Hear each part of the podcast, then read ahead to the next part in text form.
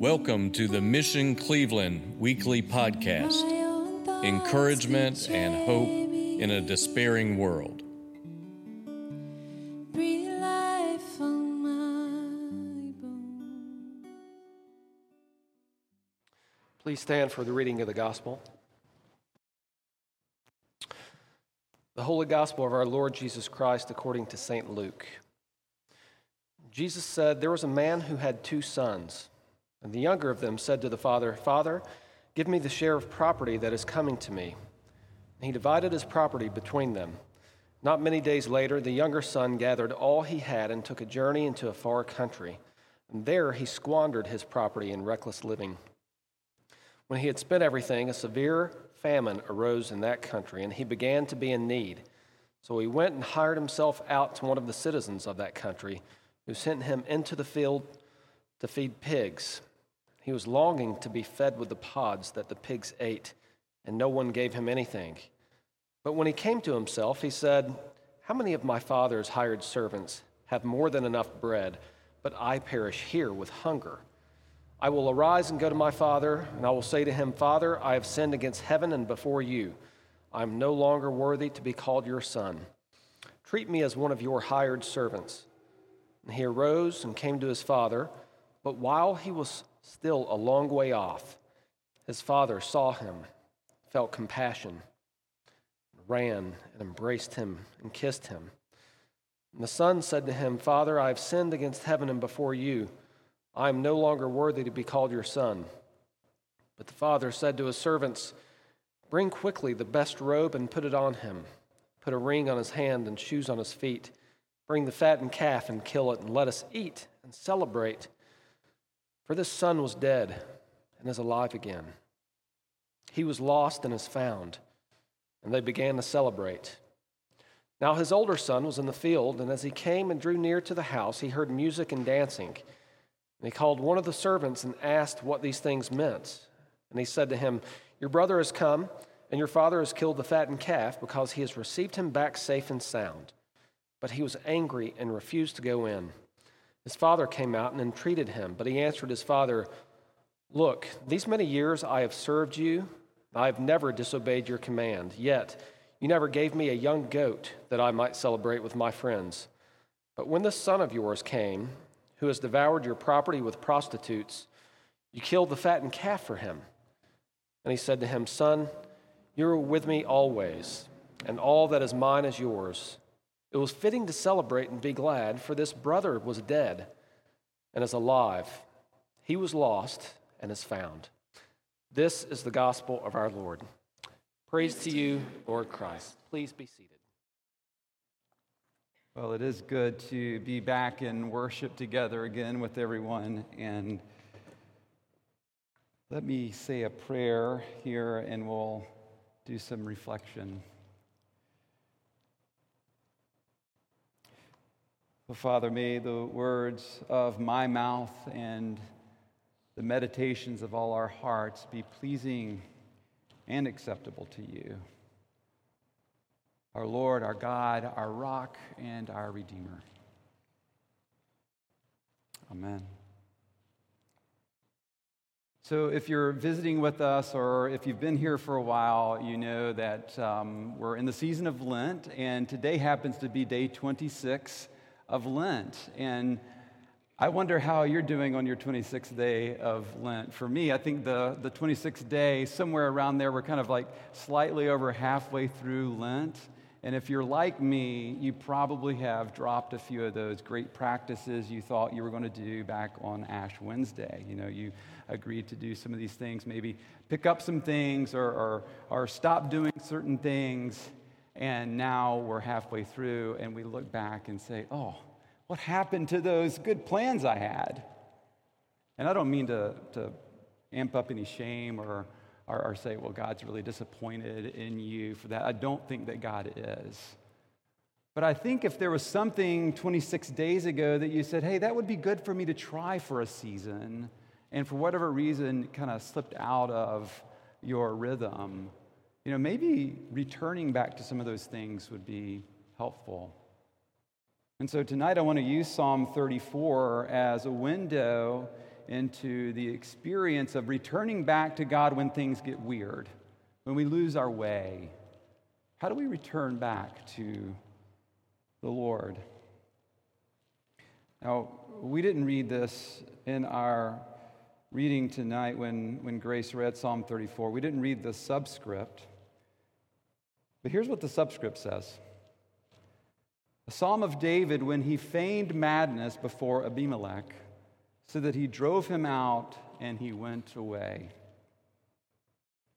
Now, just a, a, a word on a, a subscript like it's not sacred scripture, but it does, I think, oftentimes give us a window into how we might understand the psalm. So, in this psalm, Psalm of David, we learn that David wrote this psalm when he feigned madness before Abimelech, so that the king drove David out and David went away. It's a reference, we think, to 1 Samuel 21. So let me read that passage tonight, just briefly, portion of that passage. We read, David was very much afraid of King Achish of Gath. So he changed his behavior before them. He pretended to be mad when in their presence. He scratched marks on the doors of the gate and let his spittle run down his beard. Achish said to his servants, Look, you see, the man is mad. Why then have you brought him to me? Do I lack madmen? Do I lack madmen that you have brought this fellow to play the madman in my presence? Shall this fellow come into my house? And Achish sends him away, sends David away. Now, there's no mention of, of Abimelech in that 1 Samuel passage. And one way we might think about that is the word Abimelech was actually a Philistine name, but it also was a word that meant your father is king. And so historically, scholars have linked these to Psalm 34 and 1 Samuel 21. We've linked those together and drawn understanding from what's actually going on here in Psalm 34. So, in the story, David, we understand, is trying to escape King Achish. And David faked a psychological break. He faked that he was going mad, going crazy, and the king lets him go.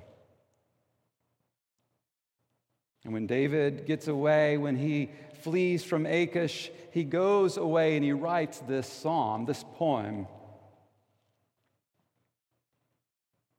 He says, I will always give thanks unto the Lord. I will bless the Lord at all times. His praise shall continually be in my mouth. Here's a David who has recently found himself delivered from trouble. And the way that he escaped, I don't know how he felt about that, honestly. I wonder how David felt about that. But it's almost like we kind of get two pictures of David there for a second. On the one hand, he's kind of like taking whatever he can to get out of trouble. He just kind of surmises a plan that gets him out of trouble. And then the, the poem that he writes I will give thanks to the Lord at all times. It almost seems like we're getting to David's in a way.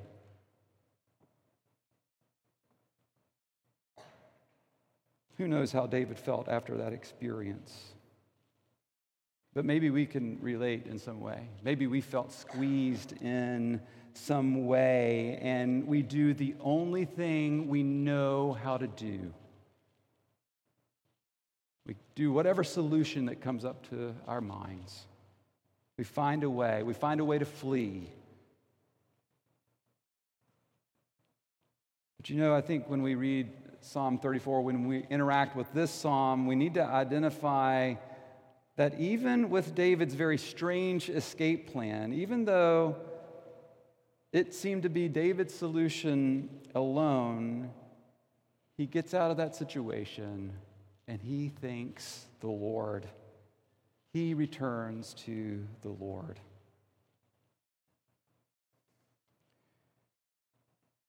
Here's a real question I think Psalm 34 puts in front of us How do we bless the Lord at all times? How do we cultivate a life that's Eucharistic, a life that's full of thanksgiving? How do we do that at all times? Before I try to answer that question, I want to just say I think there are two, at least two ways that we can get off course. The first one is just our prodigal selves. We get in our own way. The things that we can enact on our own. Maybe David's going through that. I don't know. Certainly, the prodigal son is here. We can make problems for ourselves. We think we know what we need, and so we go out into the world and we pursue it, and we pursue it diligently, and we pursue it with all of our resources, and we realize one day that we are resourceless. And the only thing that we have is the slop of the world. And the prodigal comes to his senses and says, I've got to go back to my father. I've got to return to my father. And I just imagine him rehearsing that story Father, I've sinned against heaven. I've sinned against you. I'm no longer worthy to be called your son. I just imagine him kind of rehearsing that all the way back to his father. And when he finally sees his father, when his father finally sees him, he says it, but it's almost like he doesn't even really get it out. It's, it's like I'm just imagining, it's just so muffled because the father's already embraced him and he's just trying to say this thing that he's rehearsed, and the father just says, I love you so much. I don't even care. I'm just so glad that you're here. What an image of how God sees us when we actually return to him.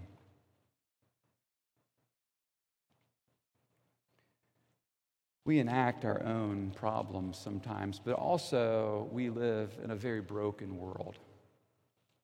Sometimes problems happen to us. Sometimes the things of our life can take us off course, take us off the pathway. I asked my, my oldest daughter, Kenna, who will be 17 in a couple of months, if I could share a story about her life, but we believe that before she was even born, she had a stroke. And so, throughout her entire life, her 17 years of living, she's had therapy after therapy, challenge after challenge. I remember in fifth grade, when she graduated fifth grade, the teacher gave her an award for like the strongest person award because they saw how hard she works. And just recently, Kenna's been having seizures, and, and I just want to be really honest like, we cannot get these seizures under control. Like, she's felt so many meds at this point. Now we're talking surgery. And Julie, my wife, said to me a couple of weeks ago, like, why is it that some people seem to have such challenges in life? Why is it that some people just are, are riddled with problem after problem after problem. Why is that? I mean, I'm sure we've asked that question before. It's a real question, it's a very raw question. And there's not really an answer for it, is there? But I think as we had some conversation about that, what we realized that if we live in that question for a long time, what happens is it just creates a lot of noise in our life. It's not a bad question, but we can stay there too long. And what we need more than anything else is the silence of hope.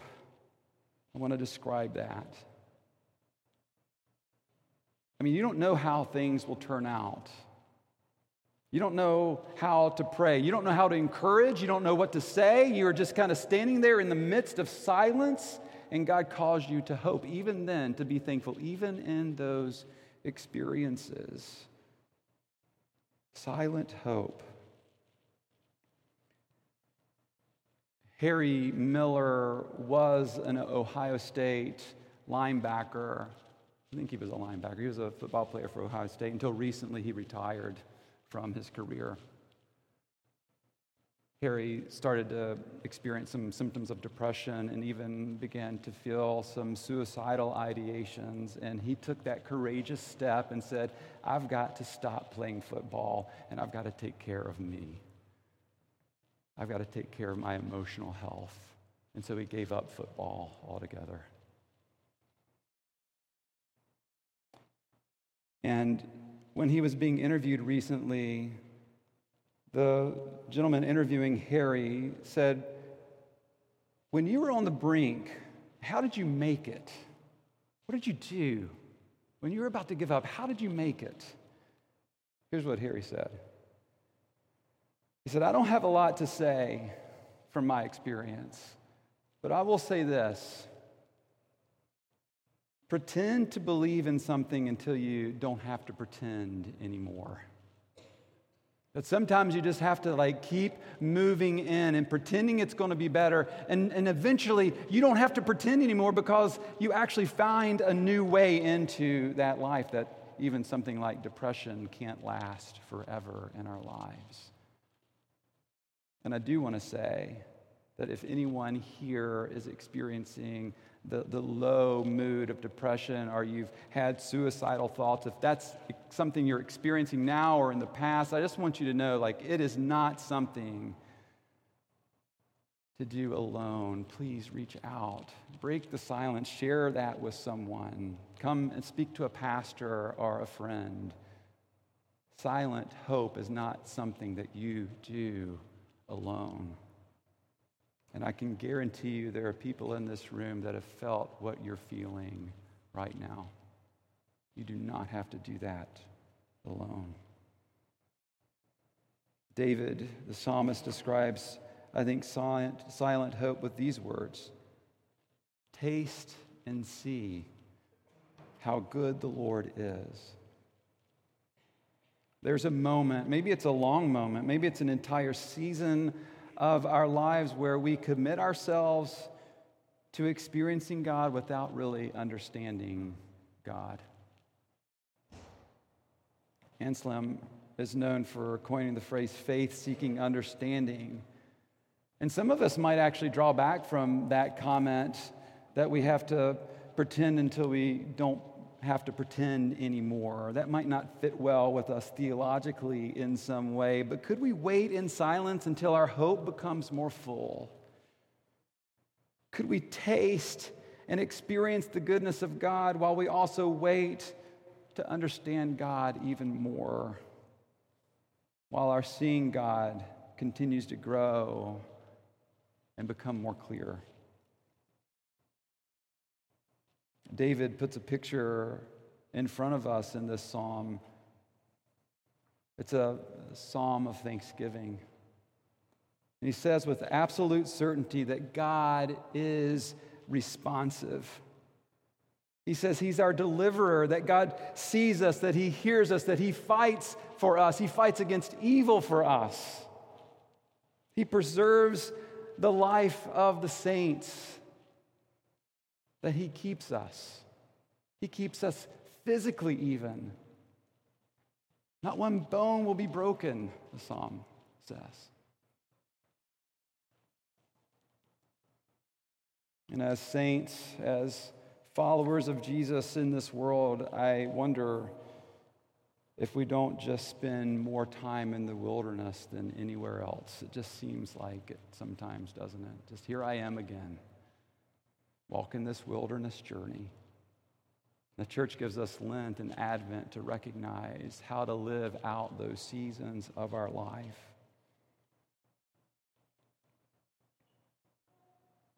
Verse 19 of Psalm 34 Great are the troubles of the righteous. Doesn't that strike you? I really wish it didn't say that. Great are the troubles of the righteous.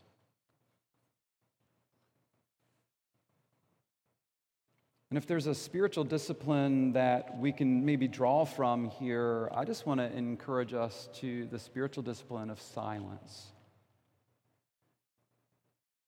silence. In his book, The Power of Silence, Robert Cardinal Sarah writes There is one great question How can we really be in the image of God? Answer We must enter silence. He says silence isn't just being quiet. Maybe silence is, is actually finding a way to, when we don't even know how this thing pans out in the end, how the problems of our life become resolved, maybe silence is actually tasting and seeing that the Lord is still good in the midst of our pain. Returning, letting God open that thing up in us again.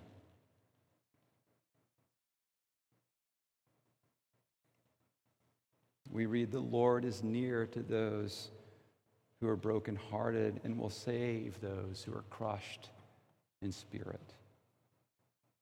The word crush there could, could mean like contrition, like we think about like our sin gets crushed, like the mortar pestle, that imagery. But here, the word crush means despondent. That kind of that, that place that we can go, an attitude or an emotion of distress. What does it mean to be crushed in spirit? Spirit, that thing, that, that part of us that, that is open to God, that is responsive to God as He responds to us. But if we're crushed in spirit, what does that even mean? We can't even know how to respond to God in the midst of our pain sometimes. And the psalmist says, God saves you even there in that place. He comes to you even in that place. Paul writes, We are afflicted in every way, but not crushed, perplexed, but not driven to despair, persecuted, but not forsaken, struck down, but not destroyed, always carrying in the, in the body the death of Jesus, so that the life of Jesus may also be manifest in our bodies. Lent teaches us that we share in the suffering of Christ. And if we don't cultivate inner silence, I think we run the risk of just making a lot of noise. But the hope of silence is that we can cultivate this interior life to bless the Lord at all times. A Eucharistic life. And maybe Maybe that is for you. I don't know how that looks for you. What practices may come up as you listen to the Lord in silence. Maybe that is actually sitting down and, and writing a poem like David did after you go through a trial, or even when you're in the midst of a trial or a point of suffering. Maybe it's just getting together with some friends and singing psalms, hymns, and spiritual songs, whatever that might be. I think for some of us, it may be what Brother Lawrence said, just practicing the presence.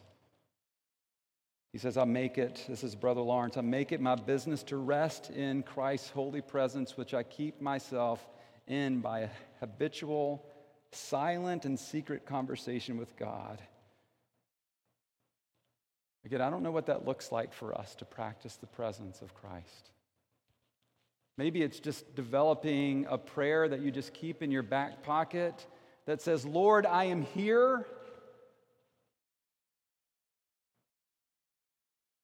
Lord, I know that you are here and that you are loving me. Whatever experiences I have right now, I know that whatever I experience, you are loving me, Lord. Waiting in silence with that wonderful truth that we can't escape the reality of God's love. And that is, I think, David's reality too, and why he can write that praise of the Lord will always be in my mouth. I will just exude it when I speak because I get that God is always, always, always with me. May we learn that rhythm this Lent and beyond Mission Cleveland. In the name of the Father, Son, and Holy Spirit. Amen. Speak truth to my heart. Thanks for listening. Join us at the Mission Cleveland next week. Thoughts betray me.